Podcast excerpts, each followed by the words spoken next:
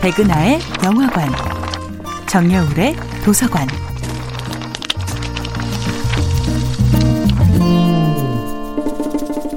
안녕하세요. 여러분들과 쉽고 재미있는 영화 이야기를 나누고 있는 배우 연구소 소장 백은하입니다. 이번 주에 만나보고 있는 영화는 김보라 감독, 박지우, 김새벽 주연의 이천십구 년도 영화 벌새입니다. 고작 두 명의 학생을 앞에 두고 동네 한문학원 선생님이 칠판에 또박또박 하나의 문장을 써갑니다. 상식 만천하, 지심 능기인. 그리고 이렇게 묻죠. 여러분이 아는 사람들 중에 속마음을 아는 사람은 몇 명이나 될까요?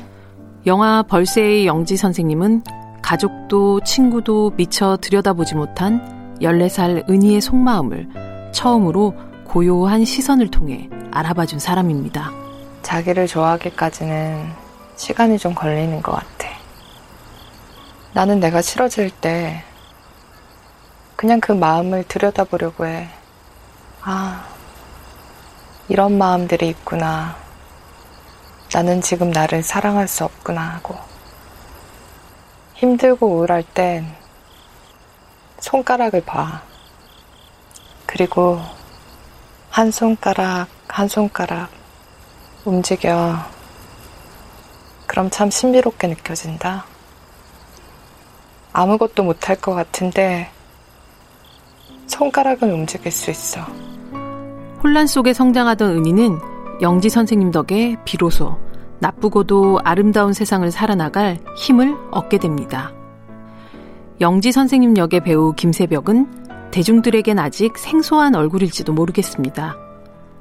하지만 독립영화 팬들에겐 이미 마음속에 깊이 자리 잡은 배우인데요.